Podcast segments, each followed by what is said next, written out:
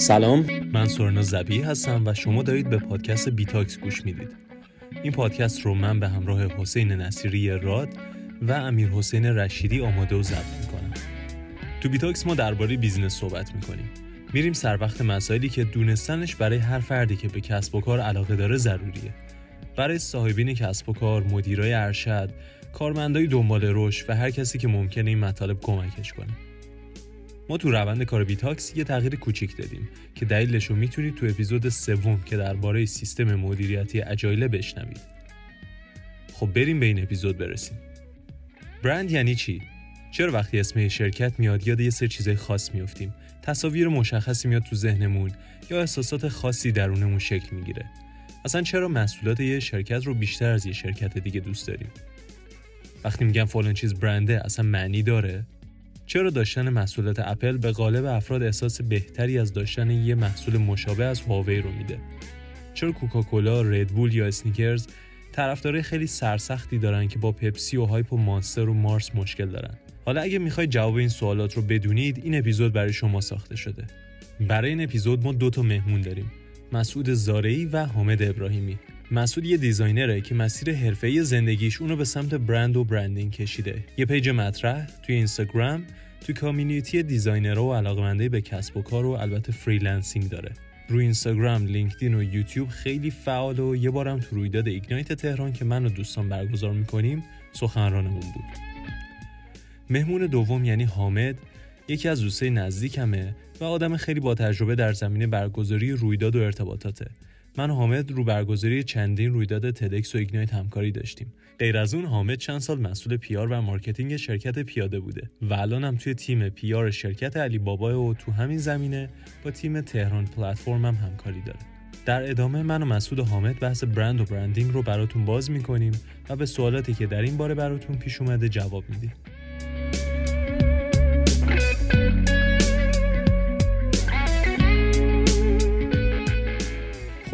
ساده ترین جواب به سوال برند یعنی چی اینه اون حس و تصویری که مخاطب از یه شرکت یا یک فرد یا یک محصول داره حالا کلی چیز هستن که روی این تصویر و حس تاثیر می‌ذارن طرح لوگو، رنگ سازمانی، زبان تبلیغات، زبان ارتباطات و خیلی چیزای دیگه. مدیرا و طراحی برند هم دقیقا کسایی هستن که می‌دونن چه چیزی چه تأثیری می‌ذاره. مثلا اگه لوگو مینیمال باشه چی میشه؟ اگه رنگ اصلی برندشون سیاه باشه چه معنی و حسی رو القا می‌کنه؟ اگه توی تبلیغات از زبون عامیانه استفاده کنن چه قشری احساس نزدیکی بیشتری با برند می‌کنن؟ این مدیرا و طراحها در واقع از علم نشان شناسی یا semiology استفاده می‌کنن تا هدف و پیامی که می‌خوان و به مخاطب انتقال بدن. اما semiology یا semiotics چیه؟ اگه ویدیو با همین موضوع که مسعود رو channel یوتیوب Lumi Design گذاشته رو ببینید یه آشنایی کلی خواهید داشت باش.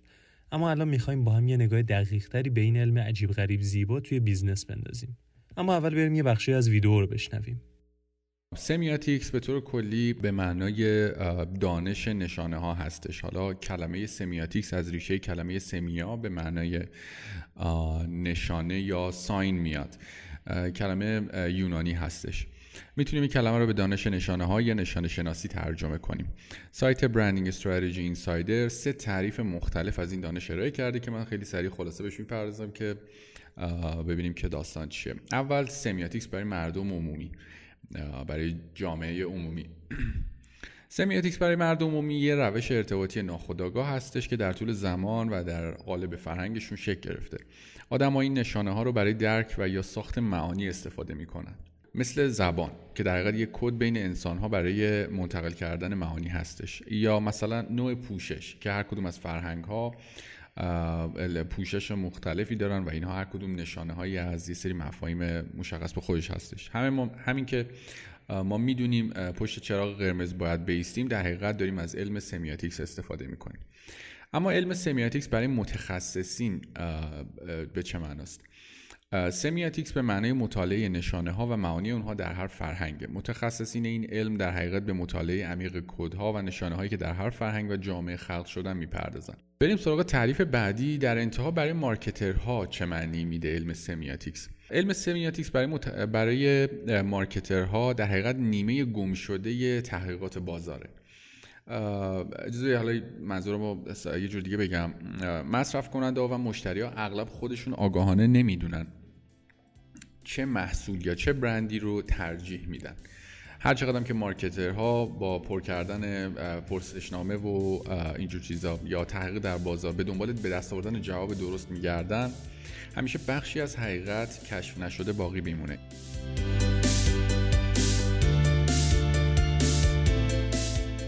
خوب اون تعریف اصلی رو شنیدید. حالا semiotics تو business به صورت کلی می‌تونه اینجوری تعریف بشه. علم مطالعه و شناخت تمام نشونه ها و سمبولایی که توی فرهنگ وجود دارن که با نشونه ها و سمبل استفاده شده توسط یه برند تعامل ارتباط دارن. این ارتباط از طریق نشونه ها تو قالب ارتباطات یا همون communications packaging طراحی محصول و اینا قرار می‌گیرن و درک مخاطب از برند رو شکل میدن. با توجه به این تعریف اگه semiotics درست استفاده بشه می‌تونه یه ابزار خیلی قوی برای جلب توجه و تمرکز به برند بشه.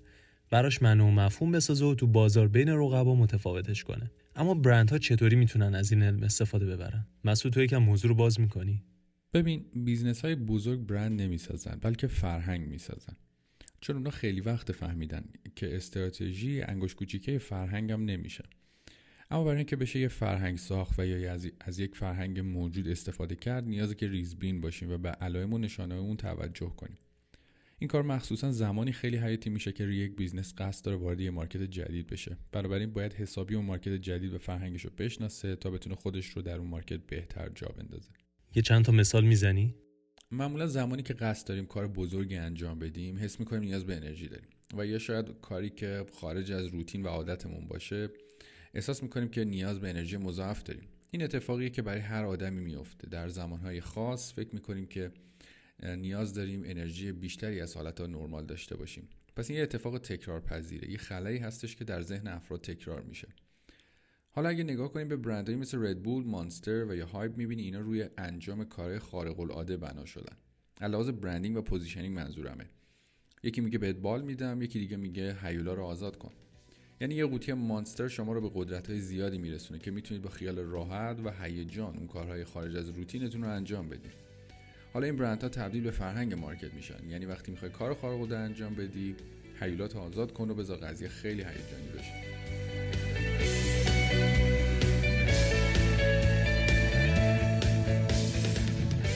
خب پس نتیجه این شد که semiotics می‌تونه تاثیر شگرفی رو برند و رشدش داشته باشه. می‌تونه کمک کنه نوآوری بکنن به دیدی که از یه برند می‌تونیم داشته باشیم جهت میده و ایده و بینشی بهمون میده که market research سنتی نمیده. از طرفی می‌تونن فرهنگ به وجود بیارن به جای اینکه صرفا بهش واکنش نشون بدن. پس شناخت نشونه ها و بکارگیری درستشون business تون رو توی ذهن و دل و فرهنگ مخاطب جا میده و چند سر و گردن نسبت به رقبا بالاتر میبرتتون. البته مشخصا این ساخت تصویر و احساس از طریق نشان شناسی علمی نیست که راحت و یه شبه به دست بیاد و به متخصص برندینگ احتیاج دارید.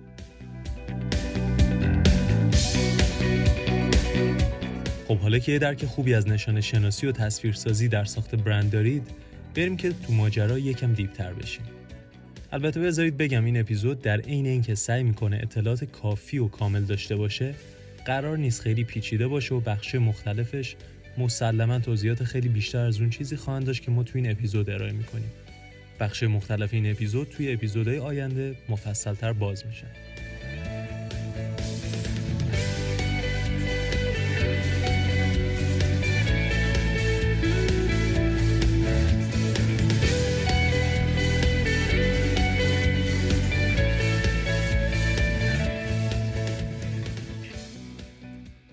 این روزا اصطلاح برند و برندینگ خیلی جا افتاده است. همه استفاده می‌کنن اما اکثرا برداشت درستی ازش ندارن. مثلا طرف میگه جنسم برنده. برند میپوشم برند ثبت کردم برند شخصی دارم و بر کسی کار نمی‌کنم. که خب تمام این حرفا اشتباهه. و این یه معنی داره. افراد نمی‌دونن برند چیه و باید در موردش آموزش ببینن. چون برندها بخش حیاتی و بنیادی شرکت ها و سازمان ها و حتی اشخاصن. و اونقدر مهم هستن که کوچکترین ضربه به برند به کل مجموعه یا کسب و کار شخص آسیب می‌زنه. اما این برند دقیقا چیه؟ مفهوم برند دو تا سایت و سمت داره. یکی سمت مخاطب که میشه همون تصویر و حسی که اول گفتم. یکی هم میشه مجموعه انتظاراتی که صاحب برند باید برآورده کنه تا اون تصویر حفظ بشه. یه جورایی مثل شخصیت آدم می‌تونیم در نظر بگیریمش. نکنین مثلا من یه سری رفتار اخلاقیاتی دارم که بر اساسش اطرافیانم یه برداشتی از من دارن.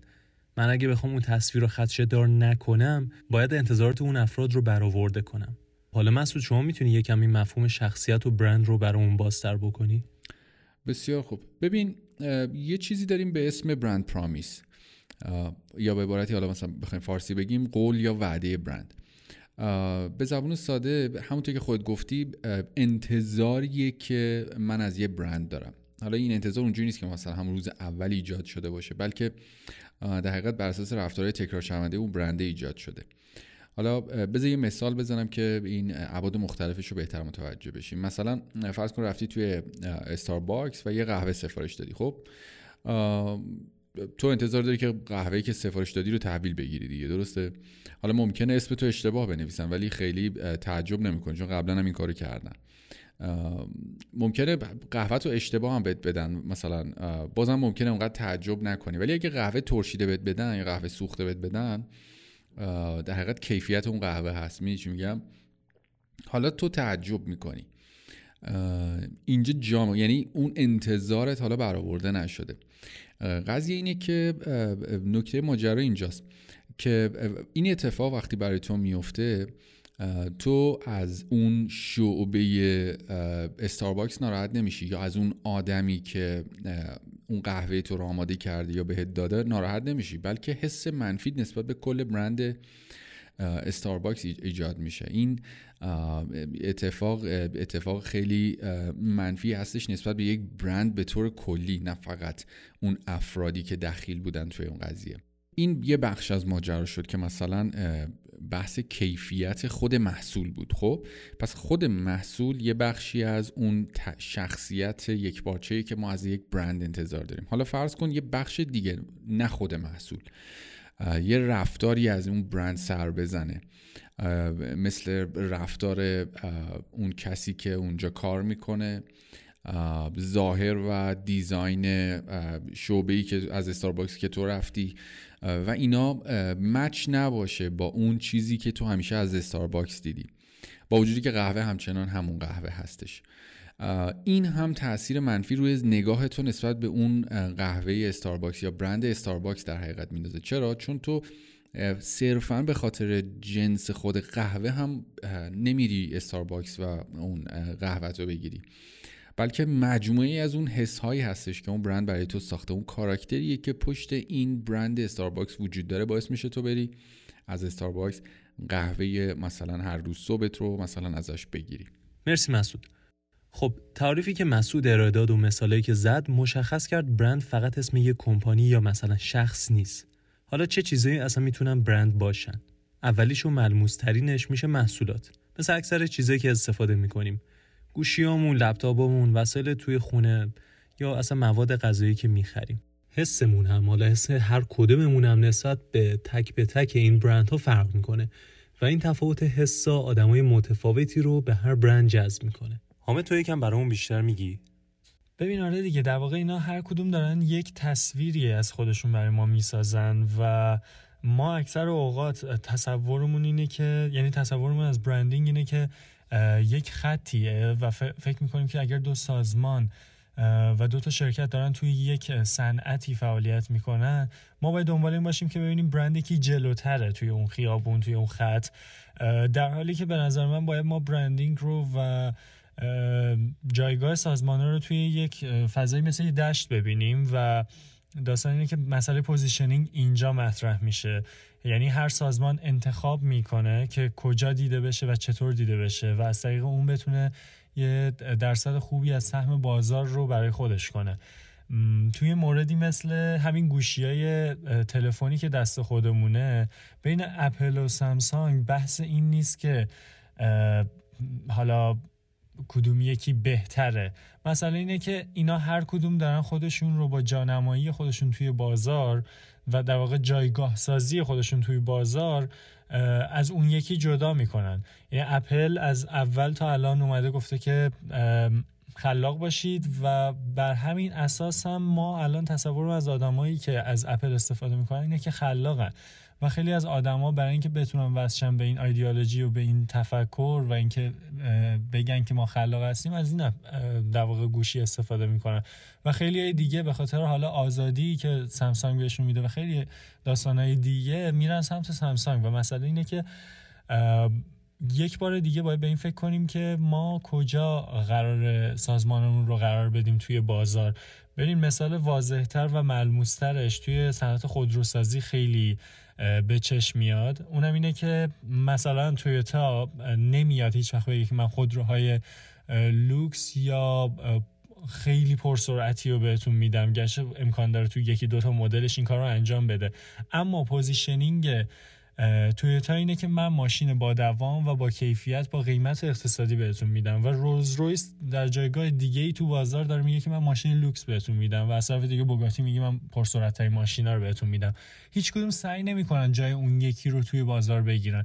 به خاطر اینکه این اشتباهه و این اشتباهی که ما تو بازار ایران خیلی می‌بینیم بین شرکت هایی که رقیب همدیگه هستن که سعی می‌کنن که هر دو توی یک جایگاه و توی یک در, در واقع دریای سرخی اقیانوس سرخی فعالیت کنن و جای همدیگه رو بگیرن. در حالی که وقتی شما به عنوان یک برند بیایید وارد بازار بشید و با جایگاه سازی مشخص و خاصی وارد بشید و اون رو بتونید به اصطلاح سچوریت کنید و پرش کنید و از تمام پتانسیلش استفاده کنید اون وقت می‌تونید توسعه پیدا کنید به جاهای دیگه بازار.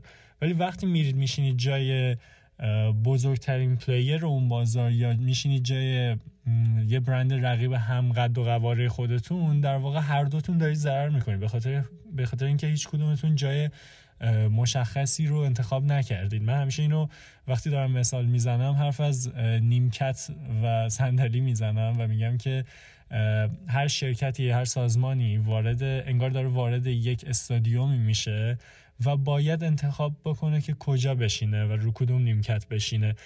و قرار نیست که دو نفر سه نفر دو تا شرکت سه تا شرکت روی یک نیمکت مشخص بشینن. به خاطر اینکه اینطوری هیچ کس راحت نیست و هیچ کس نمی‌تونه رشد کنه و هیچ کس نمی‌تونه بگیم بازی رو اصلا نگاه کنه.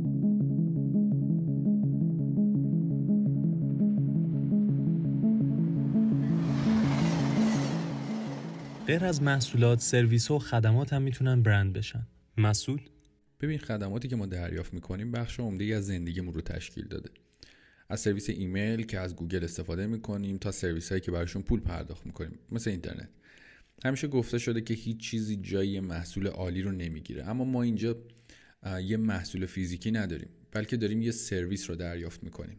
خب اینجا شاید کار برای برندها سختتر هم باشه چون باید به شکل پیوسته و یک پارچه سرویسی رو به افراد مختلف ارائه کنن. در دنیای امروز ما محصولات فیزیکیمون هم ترکیبی از یه محصول و مجموعی از سرویس هاست. مثلا خیلی از محصولات فیزیکی مثل همین گوشی خدمات پشتیبانی دارن. وقتی بحث ارائه سرویس مطرحه نیروی انسانی اهمیت بالایی پیدا می‌کنه. بنابراین یه برند باید خیلی بیشتر از قبل حواسش به فرهنگ سازمانی که ساخته باشه چون افراد مختلف اگر از لحاظ فرهنگ و ایدئال ها با چشم انداز و اهداف برند هم راستا نباشن ممکنه از ریل خارج بشن که به نام اون برند هم تموم میشه. بحث نیروی انسانی شد. خیلی از اوقات افراد درون سازمان ها خودشون تبدیل به برند میشن. مثلا جانی آیو اپل رو بگیرید. یا حتی افراد توی یه مجموعه هم نه افراد به صورت کلی. مثل اوباما مثل رونالدو. یا اصلا چرا اینقدر دورش می‌کنیم؟ همین اینفلوئنسرهای اینستاگرامی خودمون. همین اینفلوئنسرها با توجه به نفوذی که روی افراد دارن چون آدما بهشون اعتماد دارن البته در ساده ترین حالت تبلیغات می‌کنن. این اعتماد هم یه بخشی از تصویریه که این افراد از اون اینفلوئنسرها تو ذهنشون دارن. حالا توی یه اپیزود دیگه مبحث برندهای شخصی یا همون personal brand به طور کامل باز میشه و الان خیلی وارد جزئیاتش نمیشیم.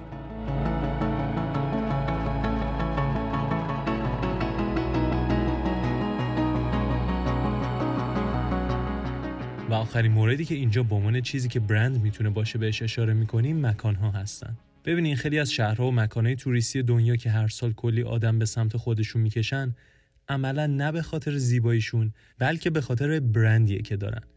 مثلا یکی از معروف ترین پاریسه. مسعود وقتی اسم پاریس میاد یاد چی میفتی عطر و اتکلون هنر و خب همچنین رومنس حوض می‌کنی بلنشی بری پاریس؟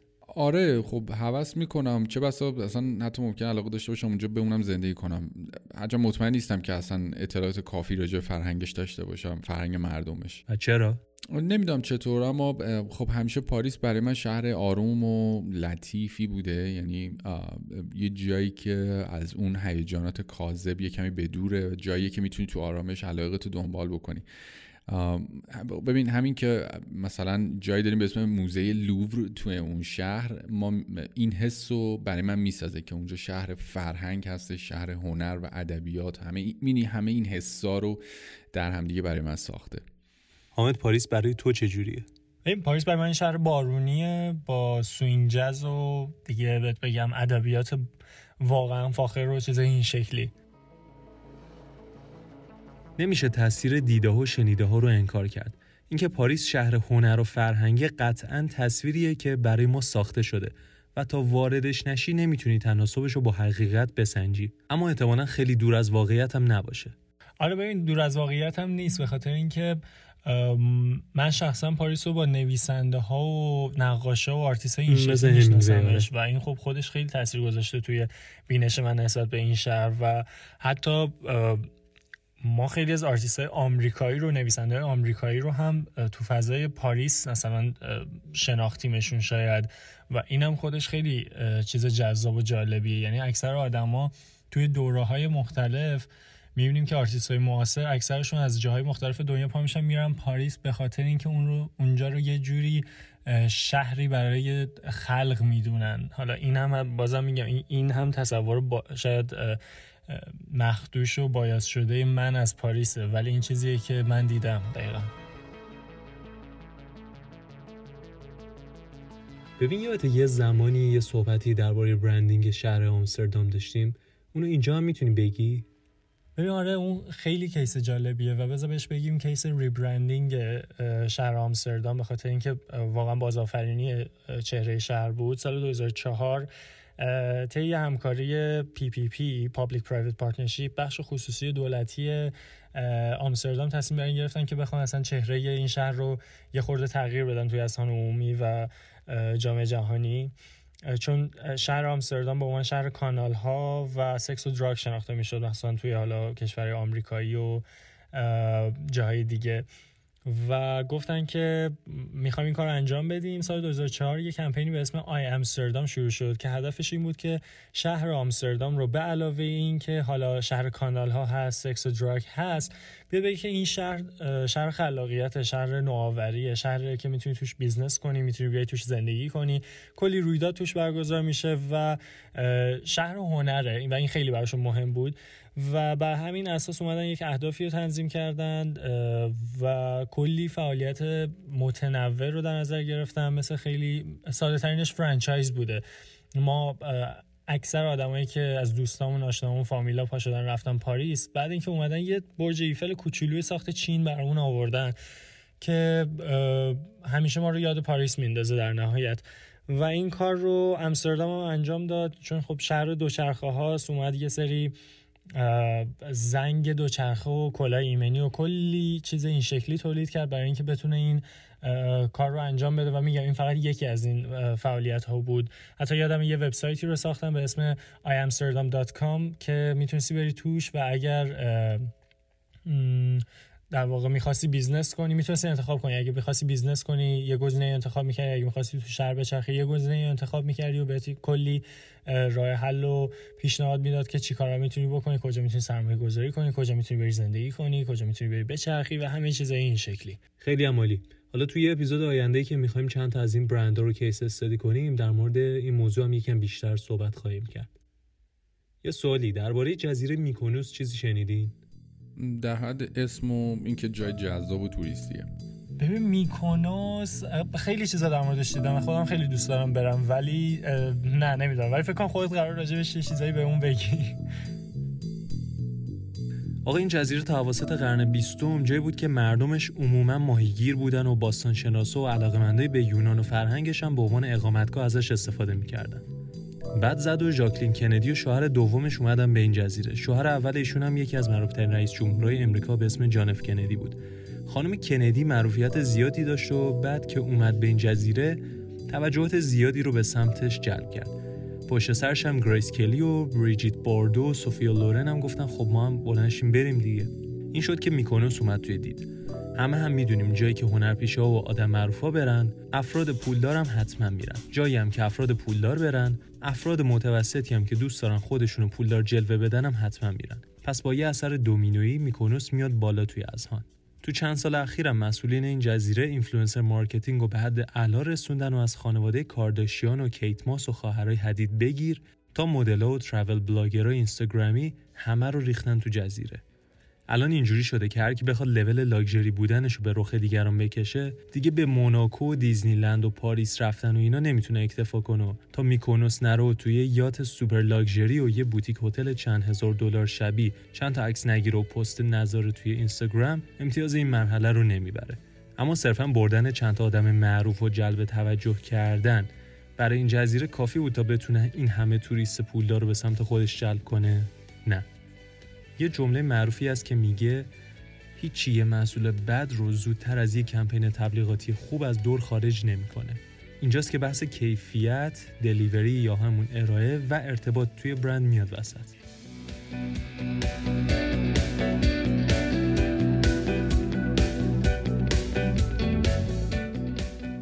بیایید فرض کنید که یه تبلیغ خیلی خوب از یه گوشی جدید می‌بینیم. اینقدر تبلیغ خوبه که میگیم اصلا نمیشه من این گوشی رو نداشته باشم.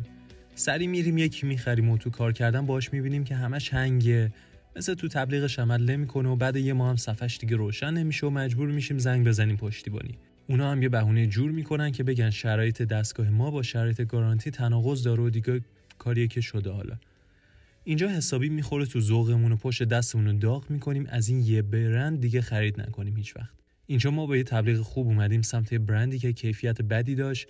نحوه ارائه خدمات بهمون افتضاح بود و ارتباطی که با برند شکل داده بودیم به یه حس منفی تبدیل شد. بریم ببینیم منظور از هر کدوم از اینا و اهمیتشون توی برندینگ چیه. مسعود می‌تونی از اولی که کیفیت باشه شروع کنی و مسئله رو باز کنی؟ آره ببین هر برندی یه محصول داره خب؟ حالا این محصول ممکنه فیزیکی باشه یا یه از جنس خدمات باشه. صاحبای برند تمام تلاششون می‌کنن که در کنار محصولشون باشن و این محصول رو به مشتری بالقوه خودشون معرفی بکنن. اما خب تو مسیر ارتباط با مشتری همیشه یه مرحله خیلی مهمی وجود داره که دیگه صاحبان برند در کنار محصول نیستن. این, این, این مرحله مرحله ایه که مشتری و محصول حالا میگم از جنس فیزیکی باشه یا سرویس این دو, دو تا آیدنتیتی در کنار همدیگه تنها هن. یعنی مشتریه که حالا به عنوان یه قاضی میشینه و تنهایی این محصول رو و کاراییش رو در حقیقت قضاوت می‌کنه و اونه که اون لحظه برآورد می‌کنه که آیا در حقیقت تناسبی بین این محصول و اون چیزی که در حقیقت براش تبلیغ شده آیا اون تناسبه واقعا وجود داره؟ یا نه؟ که اگه وجود نداشته باشه خب اینجا جاییه که اعتماد مشتری رو شما از دست میدی. و خب مشتری سرخورده میشه و البته خب برندهای بزرگ معمولا برنامه های جدی تو بحث دلجویی کردن از مشتری ها دارن توی خدمات پس از فروششون حالا یا کارهای دیگه. ولی خب باید اینو بدونیم که این مرحله انقدر حساس هستش که خیلی از دلجویی ها ممکنه خیلی کاری رو از پیش نبره. در حقیقت باید اینو فراموش نباید بکنیم که سنگین ترین وزنه ساخته تجربه خوب از برند کیفیت محصوله و هیچ چیزی نمی‌تونه جایگزین کیفیت محصول بشه.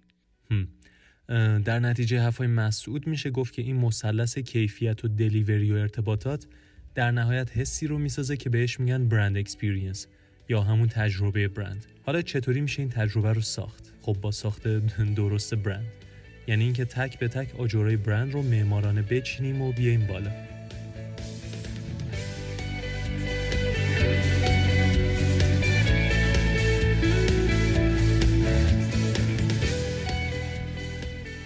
معماری برند بخش مختلفی داره که هر کدوم درست اجرا نشه برند با کله میاد پایین. این مهندسی کردن برند با مشخص کردن مخاطب شروع میشه.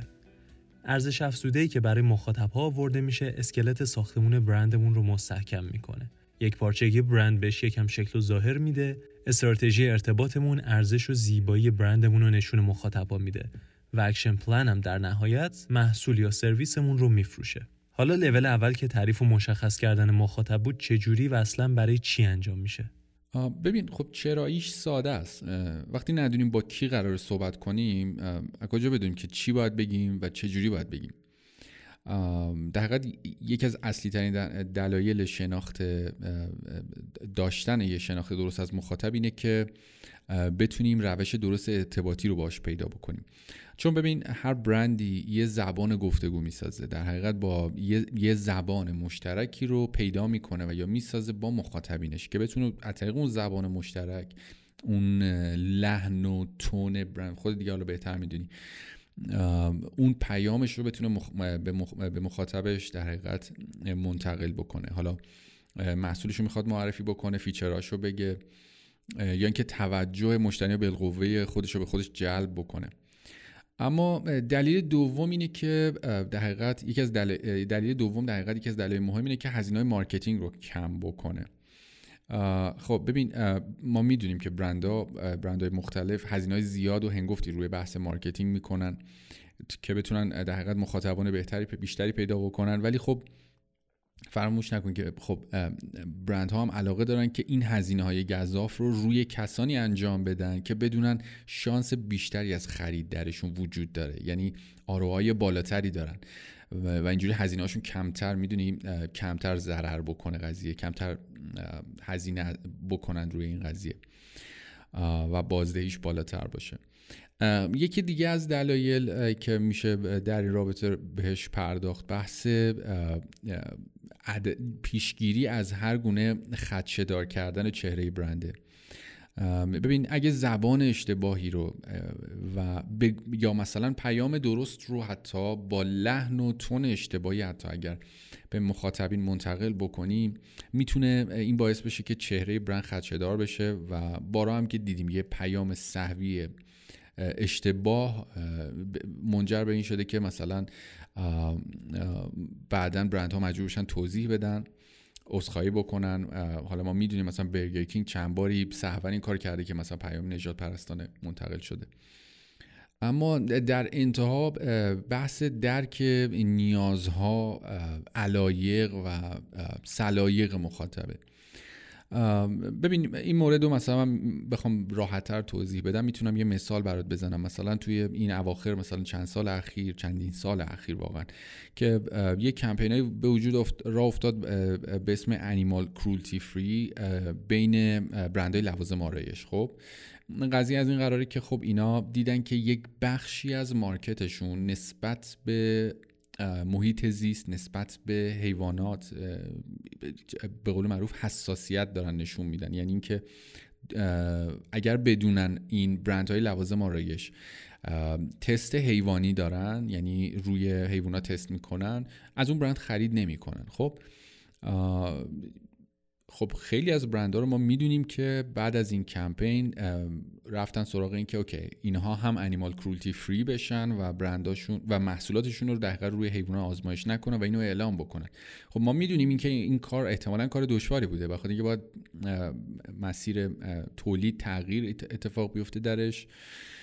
اما چرا خب این کار رو انجام میدن؟ دقیقا به این خاطر که می‌دونن مارکت مهمی وجود داره که یک اینه که اولا اینا به حال یه market جدید دو می‌دونن که این market جدید از دل market قدیم خارج شده و یه بخشی از بازارشون رو دارن انگار که از دست میدن در حقیقت.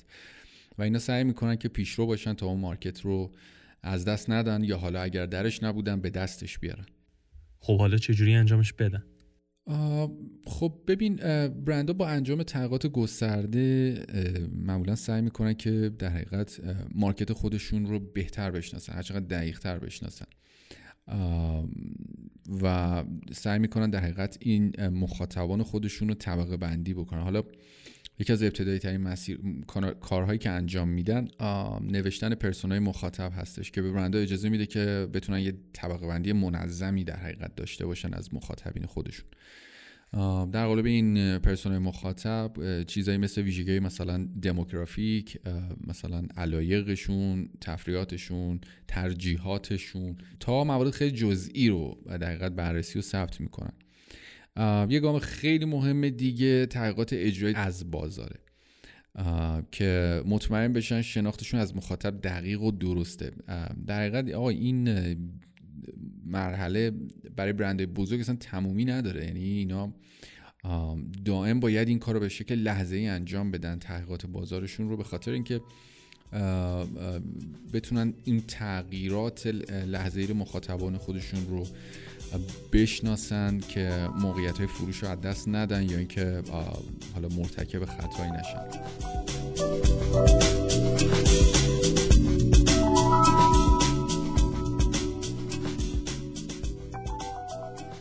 خب حالا که مخاطبمون رو می‌شناسیم باید براش ارزشی رو خلق کنیم که بهش نیاز داشته باشه و اینو بهش عرضه کنیم. ببین واقعیتش این کار کار بسیار دشواریه. چون که ببین اونجا که در بازار آزاد بیشتر اقیانوس ها اقیانوس قرمزه. یعنی قبلا رقبایی هستن که اونجا رقبای سرسختی هستن که شما اگه وارد بشید باشون باید دست به قول معروف دست و پنجه نرم کنید در حقیقت چطور میشه محصولی که قبلا توی بازار وجود داره رو دوباره بهش عرضه کرد؟ قضیه اینجاست که شما باید ارزش خلق کنید و متمایز بشید. تا اینکه توجه مخاطبان خودتون رو به خودتون جلب کنید. اما حالا یکی از راهکارا در حقیقت ریشش در همون شناخت مخاطب هستش. اینکه بدونیم مخاطبمون کیه چه دقدقه هایی داره چه نیازهایی داره. اینا رو اگر بدونیم خب بهتر می‌تونیم به اون نیازها پاسخ بدیم. ممکن در این شرایط مثلا ارزش خلق شده قیمت پایین تر باشه. مثلا در یک بازاری وارد میشیم که محصولاتی وجود داره که شما می‌تونید با قیمت پایین تر همون محصول رو عرضه کنید. یا ممکنه کیفیت بالاتر باشه. و یا اینکه حتی ممکنه حس منتقل شده با مخاطب باشه. یعنی این ارزش ها از هر جنسی می‌تونن باشن. اما مهم اینه که بدونیم آقا بدون داشتن تمایز با رقبا اصلا دیده نمیشیم در حقیقت. و شانس کمی برای موفقیت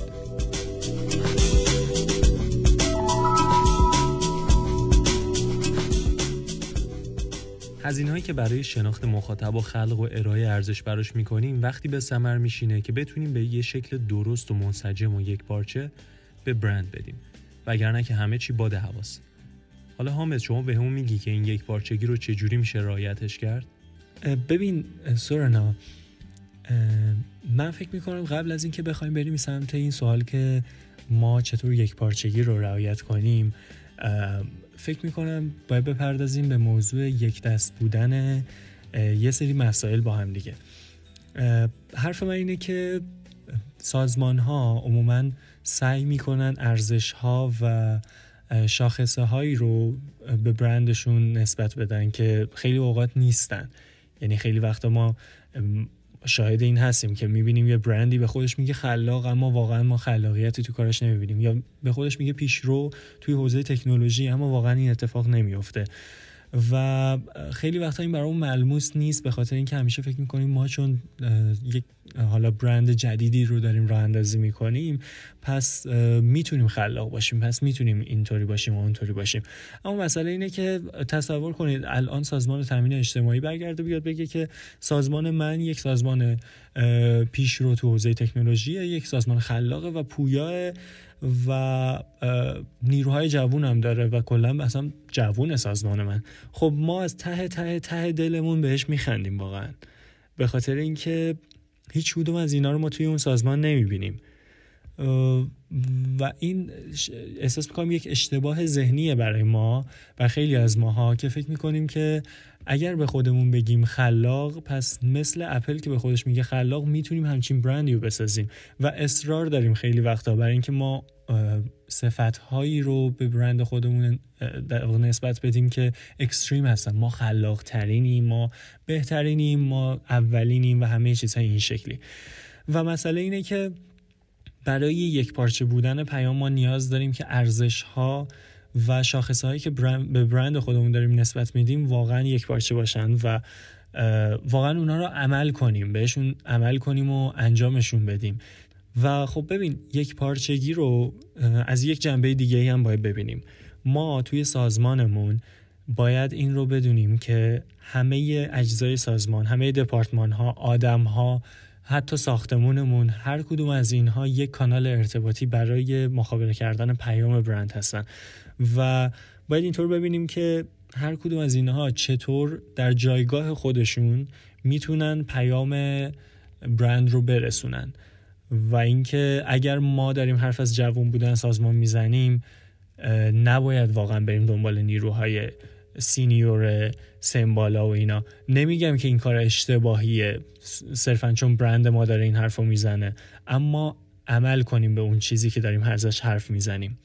و یک موضوعی که خیلی مطرحه توی کامیکیشن در واقع پیام یک پارچه marketing یا اصلا من اینو به عنوان اصلا پیام یک پارچه می‌دونم IMC اینکه پیامی که داره از سمت سازمان میره باید در همه کانال ها و مهم نیست چه مدیومی باشه مهم نیست در چه media یی بخواد این مخابره بشه. از سخنگوی سازمان گرفته تا قالب presentation ی که ما داریم استفاده می‌کنیم توی سازمان. تا مبلمانی که داریم تو سازمانمون گاهی استفاده می‌کنیم خیلی خیلی اهمیت داره که ما در واقع یک پارچه پیام یک پارچه ای رو بخوان ارائه بدن. و خب این خیلی قابل سنجشه. خیلی وقتا برندهای بزرگ میان این رو حتی میسنجن بررسی می‌کنن سروی های خیلی دقیقی رو تنظیم می‌کنن برای اینکه بخوان این کار رو انجام بدن. اما حرف من اینه اگر ما هر بخش از سازمانمون رو یک کانال ببینیم و شناخت درستی به پیام برندمون داشته باشیم حالا می‌تونیم این پیام رو در قالب هر کدوم از اینها بازش کنیم. تو سوشال میدیا می‌تونیم همین کار رو بکنیم و توی هر کانال دیگه هم همچنین.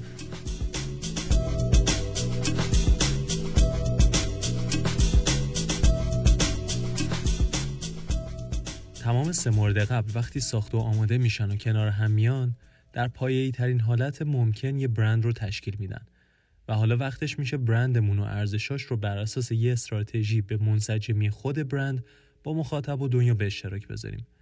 حالا این ارتباط برقرار کردن چه جوری و برای چی انجام میشه؟ ببین بذار من یه مثالی بزنم از زمانی که من با پیاده همکاری می‌کردم ما یک پرسشنامه ای رو در واقع فرستادیم برای کاربرامون که حدود 600 تا 700 نفر فکر می‌کنم از کاربر خودمون اینو پرش کرده بودن. و ما یک سوال توی این پرسشنامه داشتیم با این عنوان که اگر پیاده قرار بود یک شخصیت داشته باشه برای شما این شخصیت چه شکلی بود؟ و آدما جوابی که به این داده بودن برامون خیلی جذاب بود.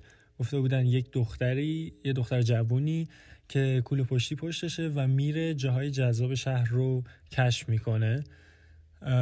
و خب این رو ما وقتی اومدیم و به صورت معکوس بررسی کردیم و دوباره بهش نگاه کردیم دیدیم که خیلی منطقیه. ما توی اکثر ویدیوهایی که از برند خودمون از کانال های ارتباطی خودمون می اومد یه جوونی بود که همیشه داشت این اونور می‌رفت جای جذاب رو پیدا می‌کرد. محتوایی که ما داشتیم ارائه می‌دادیم چیزهایی بودن که به عنوان کشف تلقی می‌شدن. و حتی کارمندای خود پیاده اون زمان خب خیلی جوون بودن. عموما تو بازی سنی شاید 18 سال تا 25 سال 26 سال بودن. و خب همه اینها داشت این تاثیر رو میذاشت که آدم ها تصورشون در مورد این برند این باشه. و هر برندی به نظر من خیلی ساده می‌تونه این رو برای خودش بررسی کنه. اگر هنوز نمی‌دونه که داره چه پیامی رو انتقال میده خیلی ساده کافیه که از کاربرای خودش از کسایی که دارن سرویسش رو استفاده می‌کنن و مشتری خودش بپرسه که اگر قرار بود این برند رو به عنوان یک شخصیت ببینید شما اینو چه شکلی می‌دیدید؟ چه جور آدمی میدیدیدش؟ اما موضوع در واقع برند اینتگریشن یک مسئله که من خیلی در قالب زبان میبینمش. چطور اینکه ما معمولا هر کسی توی زندگی خودش یک سری تعاریف داره. و یک سری تعاریف خیلی معروفی وجود دارند بین همه ماها. حالا عموما توی هر ریجن و توی هر منطقه توی یک کشوری یه سری تعاریف مشترک خیلی بولد وجود دارن خیلی برجسته وجود دارن که اون تعاریف در واقع خیلی وقتا قابل تغییر نیستن و خیلی ثبت شده هستن تو ذهن آدما. برند اینتگریشن در مورد اینه که ما چطور می‌تونیم هویت برند خودمون رو به یک سری از مفاهیم تعریف شده توی فرهنگ لغت ذهنی مخاطب و مشتری خودمون وصل کنیم. یعنی ما در کنار چه جور مفاهیمی قرار بگیریم؟ خیلی از برندها برای اینکه بتونن خودشون پیام شفافتری رو ارائه بدن و دقیقا بدونن که چه چیزی رو دارن ارائه میدن هویت برندشون رو وصل می‌کنن به یک سری شخصیت واقعی. به طور مثال میان میگن که من خیلی حالا دارم باز مثال می‌زنم. مثلا میگن که برند ما از جنبه پختگی مورگان فریمنه. یه آدم پخته است یه آدم مسنه و بلد خیلی از موضوعات و واقعا می‌تونی بهش اعتماد کنی. مثلا. یا میگن که برند ما از جنبه مثلا جسور بودن مثل فلان ورزشکاره. کاری که این انجام میده قرار نیست توی کامیونیکیشن برند و توی هر کاری که داره انجام میشه این افراد ازشون اسم برده بشه. ولی شفافیت به شدت بالایی رو به افرادی که قرار اون پیام رو انتقال بدن در واقع میده که چطور و چه چیزی رو انتقال بدن. در واقع انگار که داره میگه که ما داریم در مورد چه چیزی حرف می‌زنیم وقتی میگیم؟ مثلا صداقت وقتی میگیم خلاقیت و همه یه موضوعات این شکلی. همه اینها در واقع دارن به ما یک سری راهنما میدن انگار یه سری نقطه میدن که ما به هم وصل کنیم. چطور؟ اینکه وقتی ما به صورت شفاف می‌دونیم که داریم در مورد چی حرف می‌زنیم بنابراین می‌دونیم که اسپانسر کدوم ایونت باید بشیم. بین ده تا رقیب توی بازار دیگه کدوم یکیشون قرار پارتنر ما بشن؟ چه جور فعالیتی انجام بدیم چه جور فعالیتی انجام ندیم چه ایونتی رو برگزار کنیم چه ایونتی رو برگزار نکنیم؟ کجا سرمایه گذاری بکنیم و کجا سرمایه گذاری نکنیم. و حتی اینکه من خیلی می‌بینم من خیلی می‌بینم که برند ها میان و هر جایی که شده یک اهدایی انجام میدن یا یک پولی رو در واقع اهدا می‌کنن به یک خیریه بدون اینکه بدونن با این اهدای پول حالا یا سرویس یا هر چیز این شکلی چه پیامی رو دارن منتقل می‌کنن؟ ببینید فعالیت CSR فقط کمک به خیریه نیست. فعالیت CSR حتی در همون زمینه کمک به یک خیریه مهمه که شما به کدوم خیریه دارید کمک می‌کنید. مهمه که چه بکگراندی اون فضا داره و قراره که چه کسی این رو دریافت کنه. و اصلا چقدر شفافیت مثلا توی اون فضا وجود داره. و میگم فعالیت سیاسار فقط خیریه نیست. خیلی وقتا خیلی از کارهای دیگر رو میشه انجام داد. خیلی خلاقیت میشه در واقع خرج کرد توی این موضوع. من خیلی جا می‌بینم که برندها الان دارن واقعا تو فضای بازتری بازی می‌کنن از زمین از لحاظ برند اینتگریشن و دارن با برند دارن با اتفاقات جذابی تعامل می‌کنن و CSR های خلاقانه ای ما داریم می‌بینیم.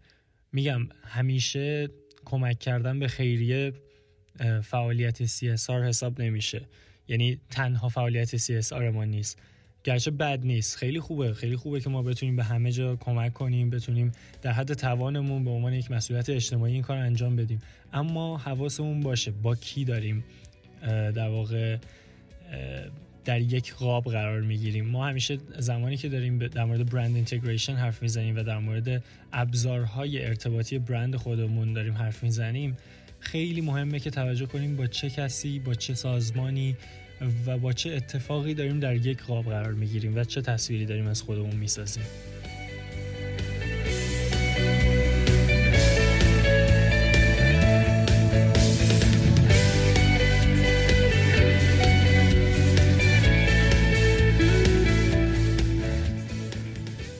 و خب در نهایت هم خشت آخر ساخت برند درست action plan تمام مراحل پیشین برای ساخته یه برند خوب مهم و حیاتی هم. اما بدون یه نقشه برای اجرای کردن بخش بخشش برند در نهایت سر و شکل درستی نمی‌گیره action plan یا همون برنامه اجرایی راه محقق کردن vision و چشم انداز برنده حالا این چشم انداز می‌تونه فروش باشه می‌تونه افزایش تعداد کاربرای یه اپلیکیشن باشه یا هر چیزی مهم اون چشم اندازیه که یه برند داره برای خودش این برنامه در واقع نحوه بکارگیری استراتژی توسط شما و تیم شماست که به اهداف متنوعی که برای برند در نظر دارید برسید. action plan خود شامل چند بخش میشه که غالبا اینها خواهند بود. اول اینکه اصلا چی کار باید بکنیم. دوم اینکه کی باید این کار بکنه. حالا تا کی اصلا باید این کار بکنه؟ و البته اینکه از چه منابعی باید برای این کار استفاده بشه. حالا معیارهای یک action plan خوب چیا هستن؟ اول اینکه جامع باشه. یعنی اینکه کل هدف برند رو در بر بگیره و تمام بخش مرتبط با رشد رو توی خودش داشته باشه. دوم اینکه واقع گرایانه باشه. یعنی اینکه سعی نکنیم یه سری اهدافی رو که برای آینده ده ساله برنده رو توی یک سال کاری آینده بچپونیم. سوم اینکه مشخص و واضح باشه. یعنی اینکه دقیقا وظایف و کارها رو مشخص بکنیم و به افراد درست تخصیصشون بدیم. چهارم اینکه بروز باشه. ببینید مثلا ما میایم یه برنامه میچینیم که این ماه دیگه باید به این اهداف رسیده باشیم و اینا. حالا یهو می‌زنه یه چیزی پیش میاد و برنامه نیاز به تغییر داره. مثلا یه چیزی مثل همین جریان کرونا. همه دنیا تغییر کرد دیگه. action plan شما هم پس هم می‌تونه و هم البته باید تغییر بکنه و همسو بشه با اتفاقات و نیازهای حال حاضر